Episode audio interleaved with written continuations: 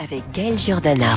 Avant la météo et le journal de 8h, nous sommes le mardi 24 octobre, le point du jour de Franck Ferrand avec David Abiker. Le 24 octobre 1929, le jeudi noir de Wall Street, le Black Thursday, comme disent les Américains, c'est le premier jour du krach boursier, vous savez, de 29, avec les débuts de la Grande Dépression, qui sera la plus grande crise économique du XXe siècle. En quelques jours, les actions perdent, tenez-vous bien. Alors ça pour Sylvie Aubert, c'est un cauchemar.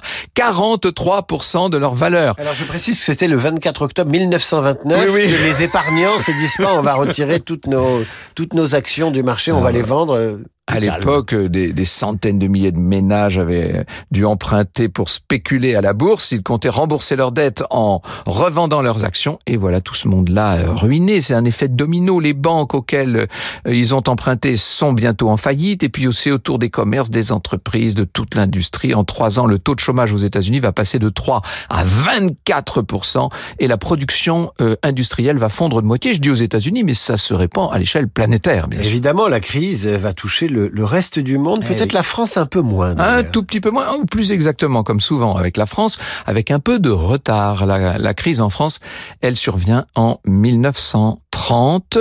Elle a surtout eu des conséquences atroces en Allemagne, vous savez, puisqu'elle va favoriser, bien sûr, l'arrivée au pouvoir d'un certain Hitler.